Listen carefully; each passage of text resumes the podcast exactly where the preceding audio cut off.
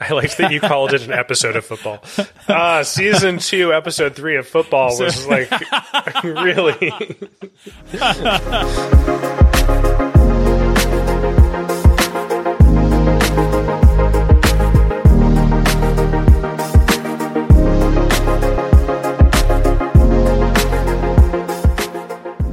Hello, and welcome to the 100th episode of Floor 9.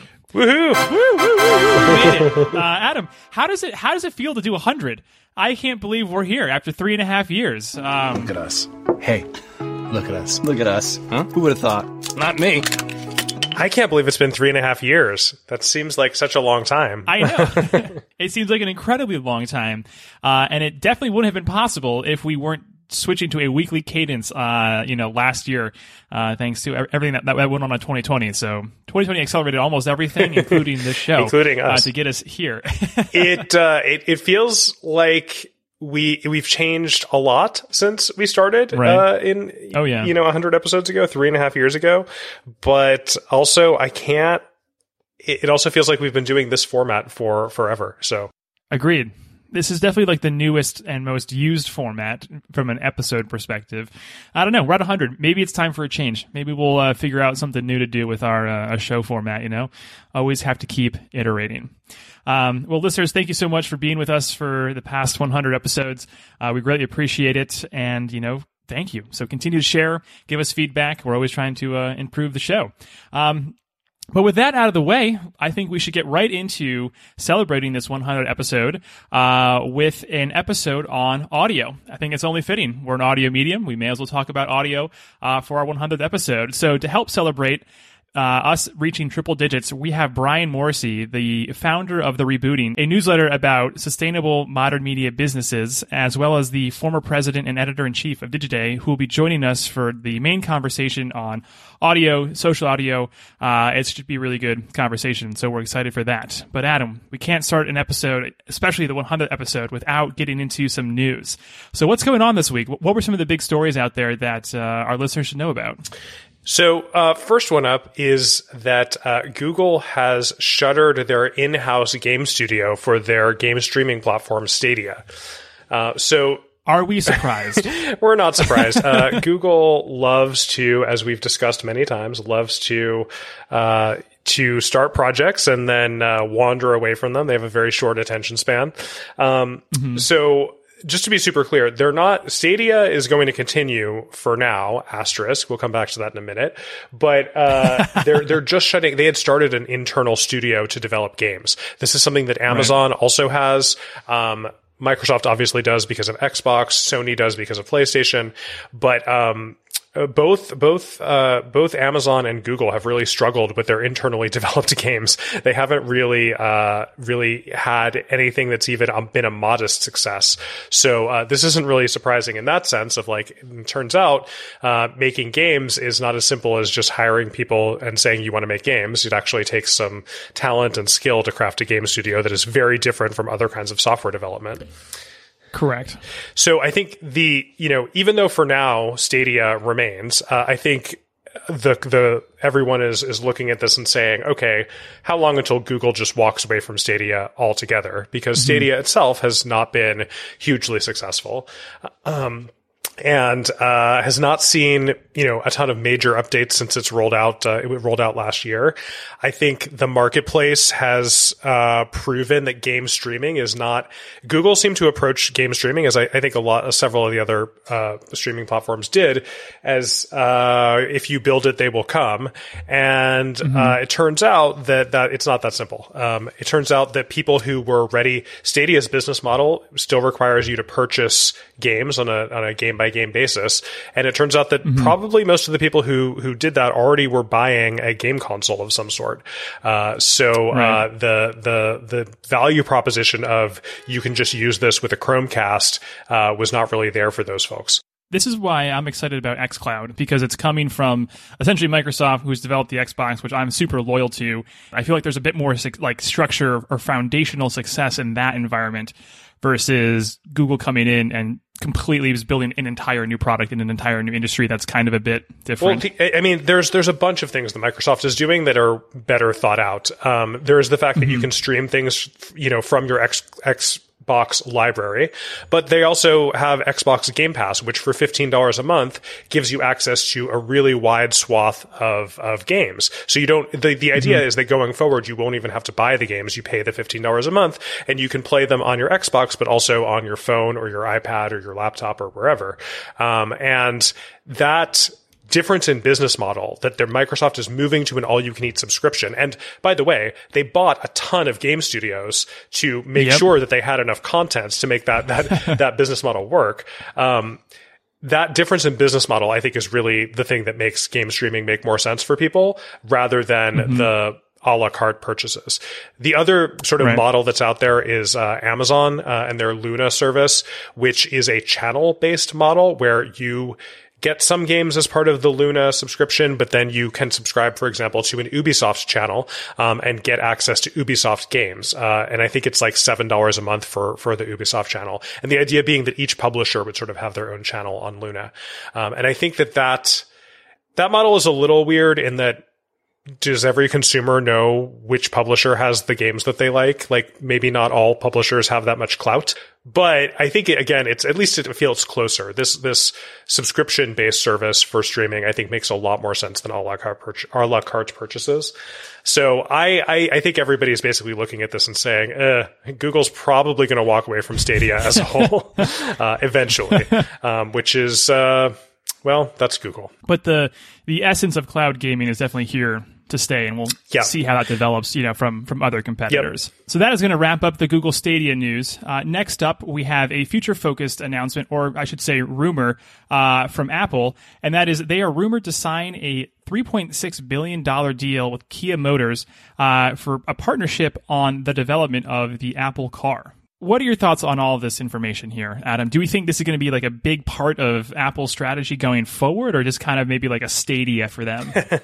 Uh, I would say that Apple doesn't really do Stadia uh, things. Uh, they spend a lot of time and effort to make sure that uh, things that they launch to the public never really uh, languish. Uh, there are some exceptions to that, but but in, in general, that anything that is a, a full product uh, isn't just going to uh, to languish that quickly. So I, I think you know there have been rumors for years about Apple building a car. There was a lot of apparently a lot of leaked stuff internally that there was a lot of back and forth as to how to do it and and should they build an entire car or just uh, like autonomy systems and things like that. Um it seemed what this there there's been so many rumors over the past few weeks and this is why we're talking about it. We don't normally talk about rumors especially ones that are not going to materialize for another 4 years but there have been so many rumors over the past few weeks that it seems like there whatever the the car ambition is at Apple that it's about to start getting ready for production. And by getting ready for production we mean it will start getting actually going into production in 2024 but they will start lining up the factories now. And it seems like that's going to happen through an investment in Kia and Hyundai which are kind of which are intertwined companies but not exactly the same company. Um and uh, you know, I think this would this would see them producing cars in the U.S. Um, apparently, the target is 100,000 cars a year starting in 2024. Um, the rumor is that these cars will not be for human drivers; that they will not have a steering wheel in them. Um, so I, I think that that to me sounds the most sort of far out there um, because I we do expect in the next by, by the end of the decade for driverless cars to be very uh, very prominent but i don't I don't think that they're going to be so prominent that you will never need a human to drive them uh, in any location. So there's a lot of open questions here. I don't necessarily know if I buy the idea that they're not for for human drivers. I do buy the idea that 2024 or 2025 is when we will see an Apple car come to market. There's a lot of open questions. The thing that we're we're really um, expecting from Apple is that the car is not just going to be a means to get you from point A to point B, but it will be an entire experience on wheels. We've been talking about autonomous vehicles as sort of room, living rooms on wheels, right? Where you can work a little bit, you can watch media, um, and that that experience is something that building that experience is, is the thing that appeals to Apple as much as the, you know, com- the the technology parts of autonomy. So I think that that is really what everybody's going to be looking for. Maybe look, maybe if they can ship something in in uh, you know four years that is completely autonomous, uh, despite what Elon Musk says, Tesla hasn't done that yet. So that would be a huge uh, it would be an iPhone like moment for the the car industry uh, if they can do that. Just like the iPhone is the the phone part of the iPhone is uh, the one of the least important apps on your phone. I think the car part of an Apple car is going to be one of the least important things about the vehicle. That that's fascinating to think about.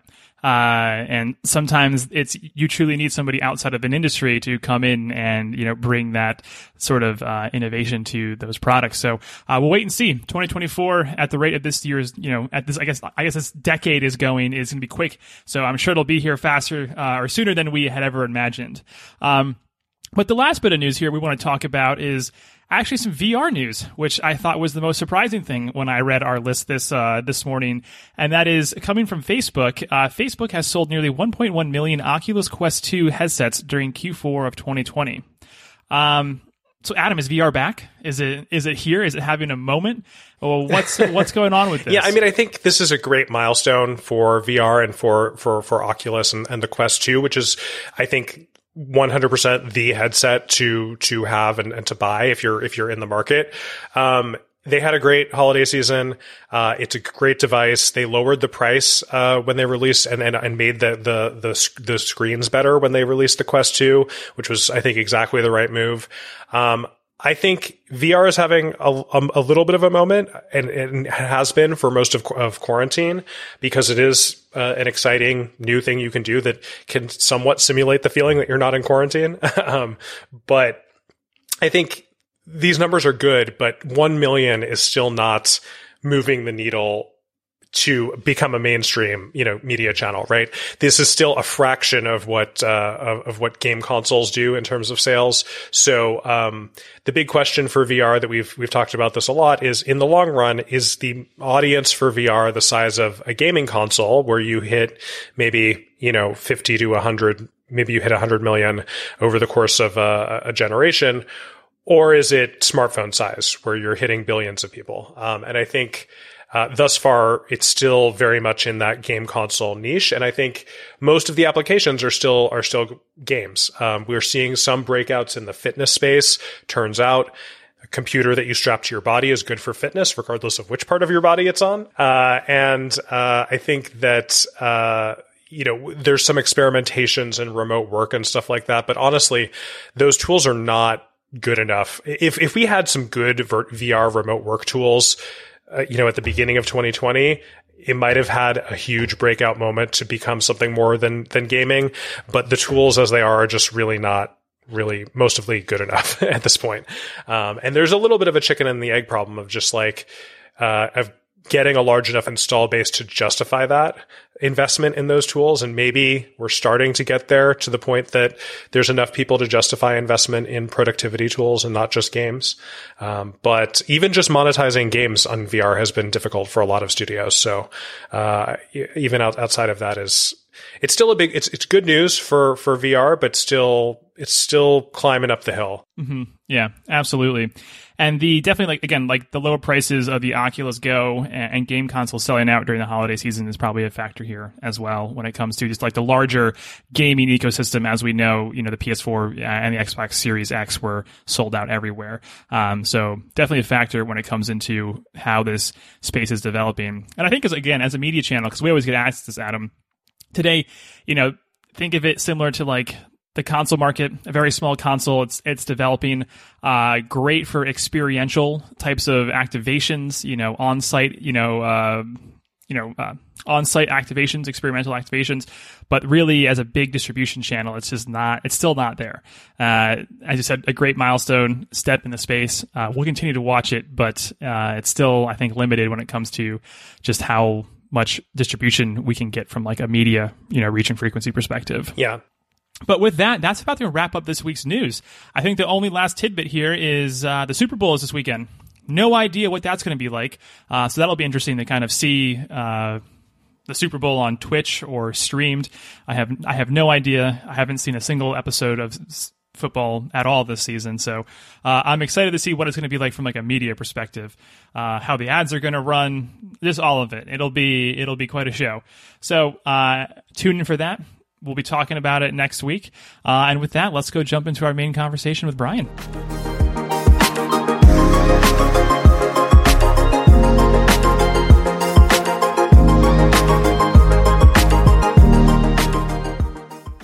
Listeners, welcome to the main conversation of this week's episode. Uh, helping us celebrate 100 is Brian Morrissey, who is currently writing over at The Rebooting. So, Brian, welcome to Floor 9. Thanks. Thanks for having me, and congrats on um, 100 episodes. I know having hosted a podcast for uh, maybe a little longer. I think I did it for like five years, um, so more episodes. I know, I know how hard it is to to keep it up and continue continue it on a regular basis. Yeah, well, uh, thank you. Uh, we really appreciate that, and also thank you for joining us to celebrate, uh, you know, a conversation on the audio format about audio. Uh, but before we dive into that, do you just want to give us a little bit of a background uh, on yourself so our listeners can uh, get to know you? Yeah, I mean, until uh, uh, I guess in October, I left Digiday, where I was the president and editor in chief for almost a decade. I didn't quite get to a decade. I think it would have been a decade in in February uh, next, I guess next month. Yeah, I've been covering this space as a as a journalist for I guess going on 20 years now, which Wow. makes me old. Um, so I've seen a lot, I guess, and um, hopefully I can bring some of that perspective, um, maybe with a dose of of of realism, not cynicism, realism. Oh, I love it. You know, I I believe the words like you're experienced, uh, well, well, well yeah, yeah, we used to joke. We used to joke. Uh, seasoned is, is- was the uh, the way to like describe someone who's old. oh, well, yeah, well seasoned. Yeah, I love that. I love that. So Um, it's like a croutons, croutons, and like middle aged people are seasoned. I love it. Well, I think, you know, thank you for joining us. I think you're going to be a fantastic guest as we dive into our main topic around audio. And we have to start with the hottest and latest trend in audio, which is social audio. And so, Adam, how are you defining social audio today? Yeah, I mean, I think the thing that most people, if they know about it at all, will know is uh, is Clubhouse, um, which uh, has been sort of, i I think, it still technically uh, requires an, an invite and is sort of in a slow rollout, but um, recently has raised some more money and been in the news a lot uh, with some uh, high profile Elon Musk content. Um, and but the other thing that's sort of looming is uh, there is a clone of Clubhouse that Twitter has been testing, calling called Twitter Spaces. So I think this, like the um, like what we saw happen with stories across social platforms, I think that Clubhouse has spurred a uh, an, an interest, and I think we'll see this on other platforms as well of of social audio products, which are really live audio conversations. Um, so live streamed audio conversations. That's basically it. Uh, you know, it's it's it's video. Live video has been popular, obviously on in on a lot of platforms, starting with Twitch, but now also on YouTube and LinkedIn and Facebook and Twitter. Everybody has a live product, a live video product. This is really that, but without with even less pressure uh, because uh, your camera doesn't have to be on. Um, Right. And it's an interesting blend of formats because it's it's sort of removes a lot of the it's sort of podcasting without a lot of the formalities of podcasting where you don't have to be as polished because it's live you don't have to commit to a certain schedule um, you don't have to uh, you know people aren't expecting it to be necessarily even high quality audio because a lot of people are doing it you know on their phones with their airpods um, so removing a lot of barriers to uh, to to that uh, to, to actually producing content Yeah. Brian, what are your, what are your thoughts on the space? Are you a fan of Clubhouse? Are you on it? I, I'm on it. Um, I'm not a regular yet. I haven't. I haven't yet figured out who it's for.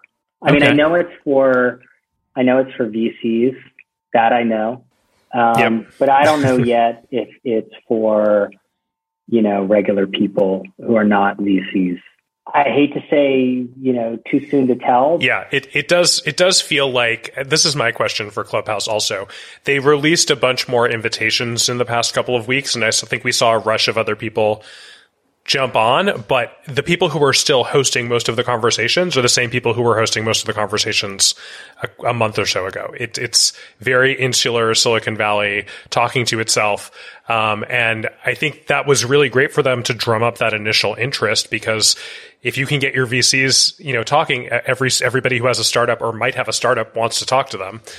But there is a, a pretty low cap on that audience. And I think we've seen some experimentation recently of uh, music producers also playing demo tracks on Clubhouse to sort of get feedback on them, which is different, but it feels like the same use case to me. It's like a different industry, but a very similar concept, I think. So, uh, I think this feels like a very weirdly top-down social network. Yeah, exactly. Uh, and I wonder and, whether or not that is the sort of model now that we've gotten out of this viral, organic, you know, because before it was like, you know, I remember, you know, going to South by Southwest and it was like, who's going to be the new Foursquare? Oh, have you seen the GroupMe grilled cheese truck? truck? I, have mentioned GroupMe twice. This is the two more times that GroupMe has been mentioned in the last five years.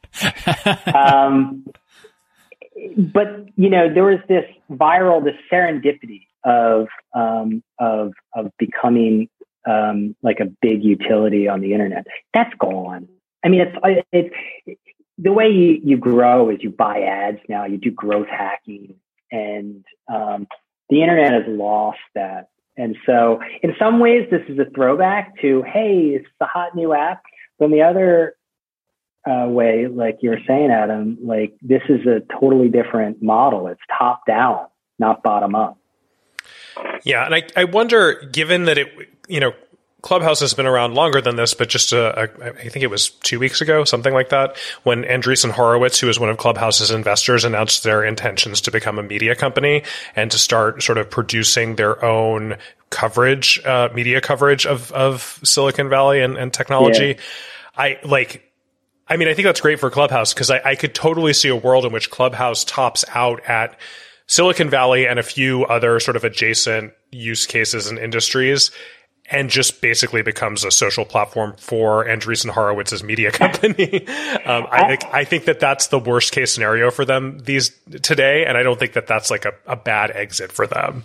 Well, like let's like, like let's think about. I remember you know covering the the rise of like online video, and and Yahoo, believe it or not, was like the leader right? Yeah. And the, the people who were doubting it would always say, Yahoo needs its I love Lucy moment, right? Because they were they were putting up pretty good numbers at the time with video, but no one had ever heard of this stuff. I think Clubhouse is the same way. It needs to hit. Um, and obviously it's still very early. And their sort of I love Lucy moment, which I think is very instructive, was Elon Musk. Aside from like like clubhouse as a company in itself and kind of thinking more about like the idea of social audio i mean we, we have to admit that the you know serendipity of being able just to kind of hop into a room and be connected with you know an individual or somebody that maybe you only see on uh, social media or Twitter, like there is a level of like accessibility that the social audio as a format is bringing to social media, which I think is new and interesting. And so whether or not it's Clubhouse or another app that be kind of becomes the hit app, you know, I think social audio in itself is here to stay because it has brought new layers of interactivity to these social platforms, especially at a time when we aren't going out into the world and, and seeing people if if it were any company other than Twitter, I would be very bullish on Twitter Spaces. I just I think that uh, uh, adding it on, I think Clubhouse social audio as a feature at another social platform makes a ton of sense. Mm-hmm. Um, if you just just like just like live video did, right? It's like, oh, I'm going to jump on and have a live conversation with some of my followers or with a guest on my on my you know for my followers, whatever. Totally makes sense uh, when you have a built-in audience. The only reason that I put an asterisk there is that I Twitter has is doing better on the product side of things recently, but I think everybody in the industry has PTSD of Twitter having great ideas and being unable to execute on them and unable to innovate their products mm-hmm. for a decade.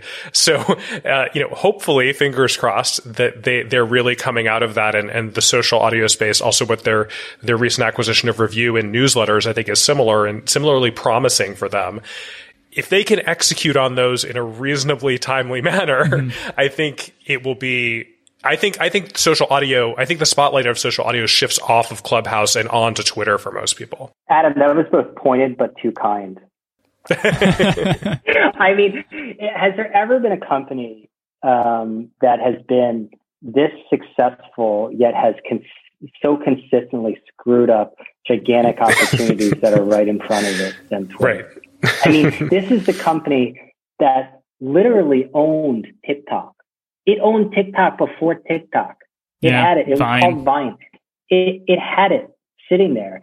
And it was, it, it, Twitter has had this weird thing of, of not wanting to change the experience. I mean, what social platform does not want to, I mean, that would be like a Zuckerberg, uh, you know, someone's like, oh, we should have a feed. And Zuckerberg's like, no, no, no, no. People want to go to the wall. They want to go to the wall.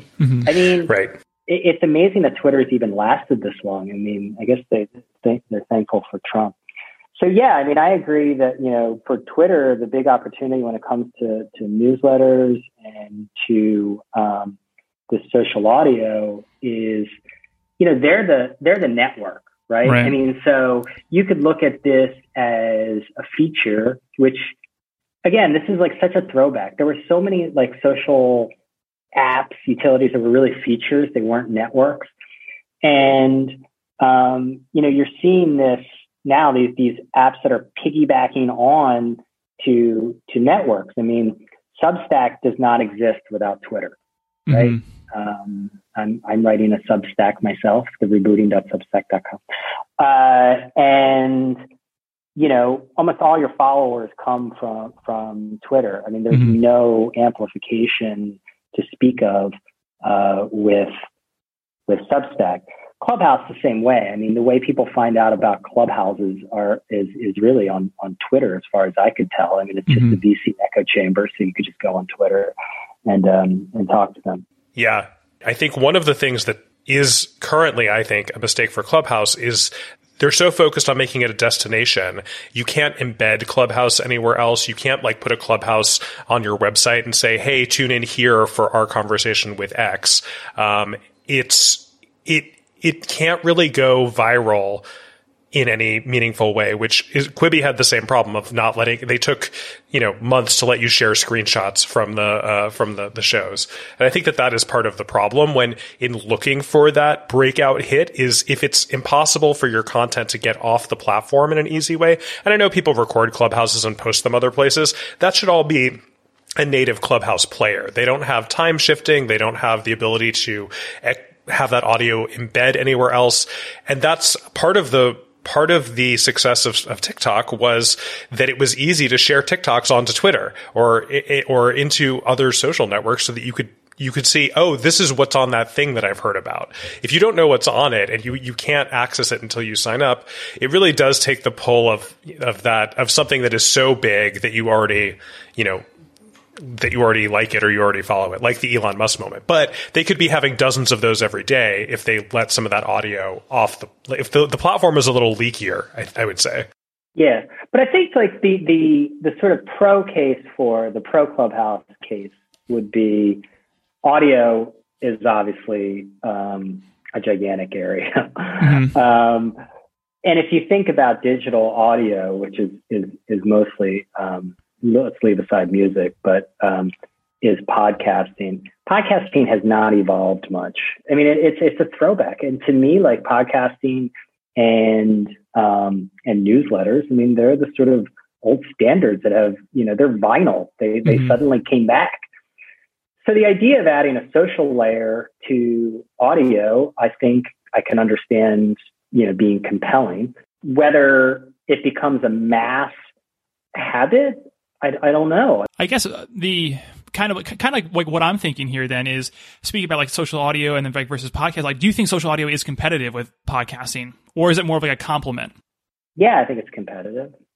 but I also don't know why. I, I don't know if it's competitive because of this weird time we're in with this plague, right? Like, I mean, I know um, when the pandemic hit, you know, we saw our podcasting download numbers go down 25%. Um, I don't know if you guys saw this. I mean, people were just not commuting. I mean, n equals one, but you know, I I don't commute right now. I'm not getting on the Brooklyn Ferry anymore and that was my podcast time. And, and when you take the commute out, um, that uh, you know really hit the, the sort of time shifted uh, appeal of podcasting. I think Clubhouse making it a sort of live experience is is interesting but inconvenient. I don't expect that will continue. I think it's artificial. Um, but uh, you can argue that it, it fits more for this particular weird period of time. And so that's another factor of like when we come out of of this pandemic, do we really want I mean, we're doing all sorts of things now that we're not going to be doing. I don't know. I was watching my robot vacuum cleaner last night for a long time. That's fascinating. Pretty, it, it, they are, and it's probably mapping your house too, and then it's you know porting that to some place into a data bank where people are going to use that to understand you know interior design in some way, shape, or form. I mean, that's what I was thinking. I was thinking about what it was thinking and like whether it could get up on my rug and stuff like this. I do not expect to be getting that deep into that, hopefully, in the next like six months or so. I mean, well, Adam, I mean, what are what are your thoughts? I mean, do you think social audio is competitive with with podcastings in some, in some way, shape, or form? You're only listening to one thing at a time, right? So I think all audio is somewhat competitive with itself. And I think that audio has the advantage of you can uh, listen to it while you're doing something else, unlike video for the most part, uh, for, for most use cases. So I do think that it is, you know, it's like if I'm going to put on some audio while I'm cleaning, for example, this is this is when I get most of my audio listening in these days. So when I'm like doing chores and stuff it, it's going to be music or a podcast or Clubhouse. Um, you know, I think there's something that they're trying to um, create more audio time by by forcing the live question and not having on demand audio right now. I think they're trying to expand that into a like, this is going to be so important. Someone's going to say something so important. I have to, you know, tune into this, even if I otherwise be, would be reading or looking at video content or doing mm-hmm. anything else. um, but I think, but, I think the counter to that, Adam, would be like, are, are they, are they making HBO or are they making cheddar? And, and by that I mean like, are they making high quality stuff, or is it like, is you know, is or is it like the stuff to be on in the background, quote unquote, ambient media, which means like you know, it's like back when we had offices, like CNBC was like on the TV with the sound off, like. uh Yeah, I think that it that it is actually the the latter, but they want it to be the former. And I think that that's a little bit of the tension there is that they they know that to break out of their bubble, they need things that are going to conv- that is not just background chatter. And uh, I think that that that is attention in the format, frankly, because if, if you are going to do the higher quality stuff, why isn't it going to be a podcast that can be edited and be higher production quality? There's like a little bit of a disconnect there. What I also wonder is are they kind of late here? Because if you look at it, like you know, the, the the sort of sales pitch for it feels very like five to eight years ago to me. I mean, that's what makes it kind of interesting. It's like kind of a retro thing. It's like, mm-hmm. okay, we're going to yeah. take down the barriers to entry. Um, like, you know, we were talking about, and we're going to make this so that anyone can do it. It's, it's very easy and stuff. And I would argue that we're entering a phase of the internet where um, we're sort of pulling back from that idea of the quote unquote democratization of, of, of content because we saw we have seen all the bad parts of that of that democratization. I mean, to me, like I think the next sort of era of digital media is actually more curated than the previous era. Mm-hmm. Um, and Clubhouse to me seems the complete opposite. If you talk about like, I mean, I joke about like most podcasts need to be shorter. Every single newsletter needs to be shorter. Um, and it's hard for me to believe that any clubhouse needs to be an hour and a half at 10 o'clock at night. Totally. 100%. And I think that that's, I, I agree with that. It, it does seem like this weird, I wonder if, yeah, it does seem like a little bit of a weird backstep considering we've had the ability to do the same thing with video for years now. Um, there is some, some, it does make it easier because you don't have to be on camera for sure. Uh, but, but like, there's no reason why we couldn't have standardized live streaming video where there's just a title card and not my face, you know, like album art. um, but I do that, think I do think it's like a potentially it is an evolutionary step forward for a certain type of podcast. By that I mean like the sort of Bill Simmons, Joe Rogan like world of like these 90 minute long podcasts that to me they felt like non live talk radio. Yeah, a little bit. But so this is this is why I'm I'm I'm bullish on Twitter Spaces and kind of like what they're like working towards. Now, the one caveat here is I wish they kept the Breaker FM podcasting uh like catcher as part of their product, but like that got uh, rolled into like Maple Media. Uh but to me it seems like creators becoming or not creator twitter is becoming a place where they are really pulling together all of the different uh, pillars within this like creator economy and passion economy that we've been talking about for you know uh, a few episodes here. It's like they're pulling in newsletters, like they're pulling in podcasts, they're bringing social audio in, and on top of all of that, they have the one thing a lot of these need, which is distribution.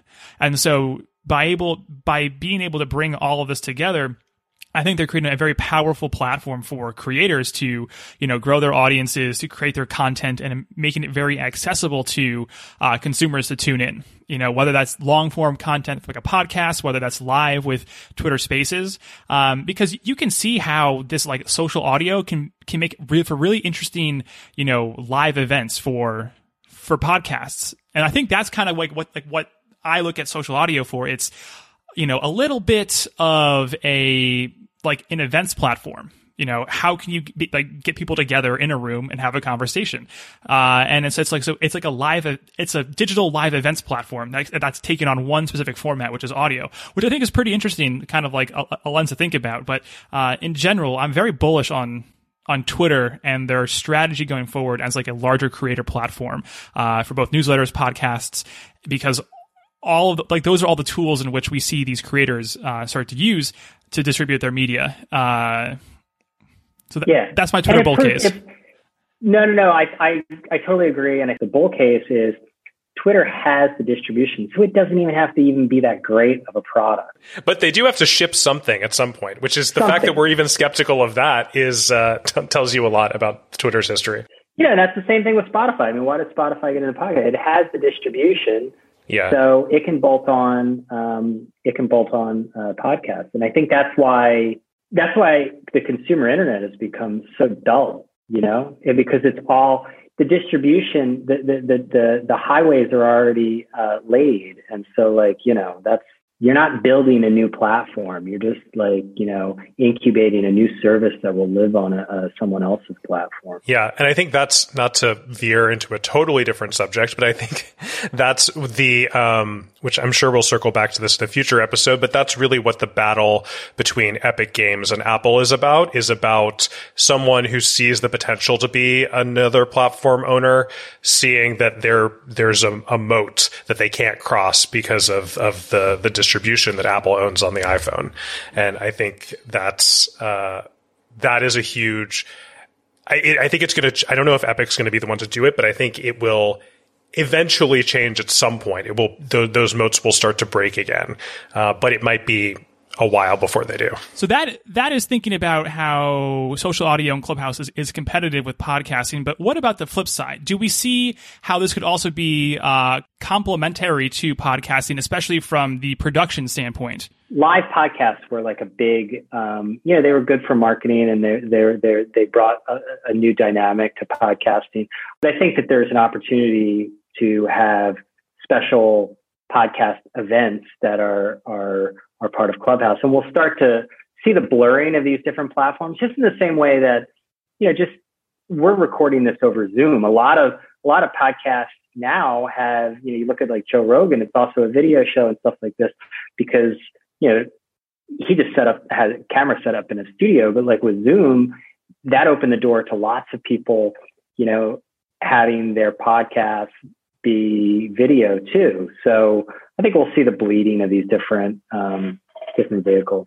Yeah, I think a lot of a lot of big podcasts already stream live the recording of it, whether it's on video or some of them do a straight audio live stream. And then the, the thing that goes in the feed is uh, the more edited episode. Um, and that that's something that some people enjoy watching the live stuff. Um, and so I think that is a path for, uh, for, for Clubhouse. And then also live events was for a long time how you monetized a podcast is that you would go on tour and do live, live shows that you would sell tickets for. And I, there's, you know, I think there's still demand for that. And again, you know, uh, Clubhouse is not there with their monetization tools yet, but I, I, think a year from now they will be, and you'll be able to say, "Hey, if you are a subscriber, subscribing member to our show, or if you want a one-off ticket, you know, here it's five bucks to get into this Clubhouse room or whatever." Yeah, and so the the one thing I want to get into here, so we, we kind of like like establish this idea of like social audio and kind of the players in the space and, and where we see this going. But what about monetization? What about the business model here? Like, is this going to be a way in which creators get funded? You know, are we going to see like like like a new business model come out to you know help Twitter or even Clubhouse monetize in some way, shape, or form? Like, how do you see this space or this medium uh, being funded? Hmm. Well, I think one good thing about Clubhouse happening now and not say eight years ago is that the answer isn't automatically advertising. Right? We're we're out of a, that period where everything was going to be ad funded, the Web 2.0 world um, of ad funded um, uh, software. So I think the good thing is that you know there's now a variety of monetization tools that have that have proven to work, um, and I don't see Clubhouse as I. It's just hard for me to believe anyone who wants a billion dollar evaluation these days uh, going out and telling venture capitalists, yeah, we're going to build like a digital ads business. They, they don't want to hear that. They want to hear more about, I mean, they're, they're more obsessed with things like OnlyFans and, um, and, and places like that. They're making money directly from the audience. So I, I, I could see Clubhouse um, adopting um, those kind of things, tipping the the pa- the Patreon world, uh, the OnlyFans world, um, maybe even subscriptions. Who knows? But I don't see it as an ad play. Yeah, I I agree. I mean, I think one of the things that Clubhouse did recently, which I think is really smart, is that they're going to start paying people. They're using some of their VC monies to money to pay creators on their platform, which I think uh, even two years ago, you would have no VC would have agreed to fund you to to do something like that. But I, I think they've really turned the the corner on seeing the value of creators on your platforms. Um, so I think, and I think that that is an acknowledgement, Brian, to your point that the business model will not be ad based because that that VC money is a stand-in until they can convince, get the systems in place and then convince users to pay directly, right? It's like the hope is that that VC money pays those creators for the next year, but a year from now, that's funded by the, the users, right? That has to be the plan. So, uh, I think if they were going to pursue an ad-based model, they, they, there would be less of a focus on, on creators in that way. Um, so I think, yeah, I think it, I think it, and I think when you see it, come to when you see think about it being in Twitter Spaces, it is you know, there's been all this discussion of a, a, sort of pro version of Twitter for a while and that they've been toying with that. My guess is that we, if we do see that, that we will not see it before they try to monetize something like the audio content or the newsletters directly first because that's less risky because it again to Twitter's extreme hesitance to touch the core product. This is, if it doesn't work, it's a side thing and they can retool it or kill it off or whatever. Whereas adding something to the main timeline is, uh, that is monetized is a lot riskier. With a new format like this, you know, there, there is some heat around it and that always brings in the question because we do, you know, speak to brands and advertisers how would a brand activate on this platform? And if so, in in what ways? And I think early on, we've actually like the first thing I have seen was that Square actually sponsored a room and gave out prizes. And so if you're thinking about like from like a brand perspective and the social audio perspective, like are there other ways in to the social audio space, whether that's Clubhouse or Twitter Spaces, that brands should be thinking about uh, to engage that audience if we don't think ads are going to be the pure play here for uh, this type of monetization for this type of format? I think the key is experiential. You know, because okay. to me, like what what Clubhouse is interesting at is as like a virtual extension of the kind of stuff that was always in person events. Like I think Clubhouse has a lot of lessons for how um, you know what were formerly in-person events will uh, be organized and and run.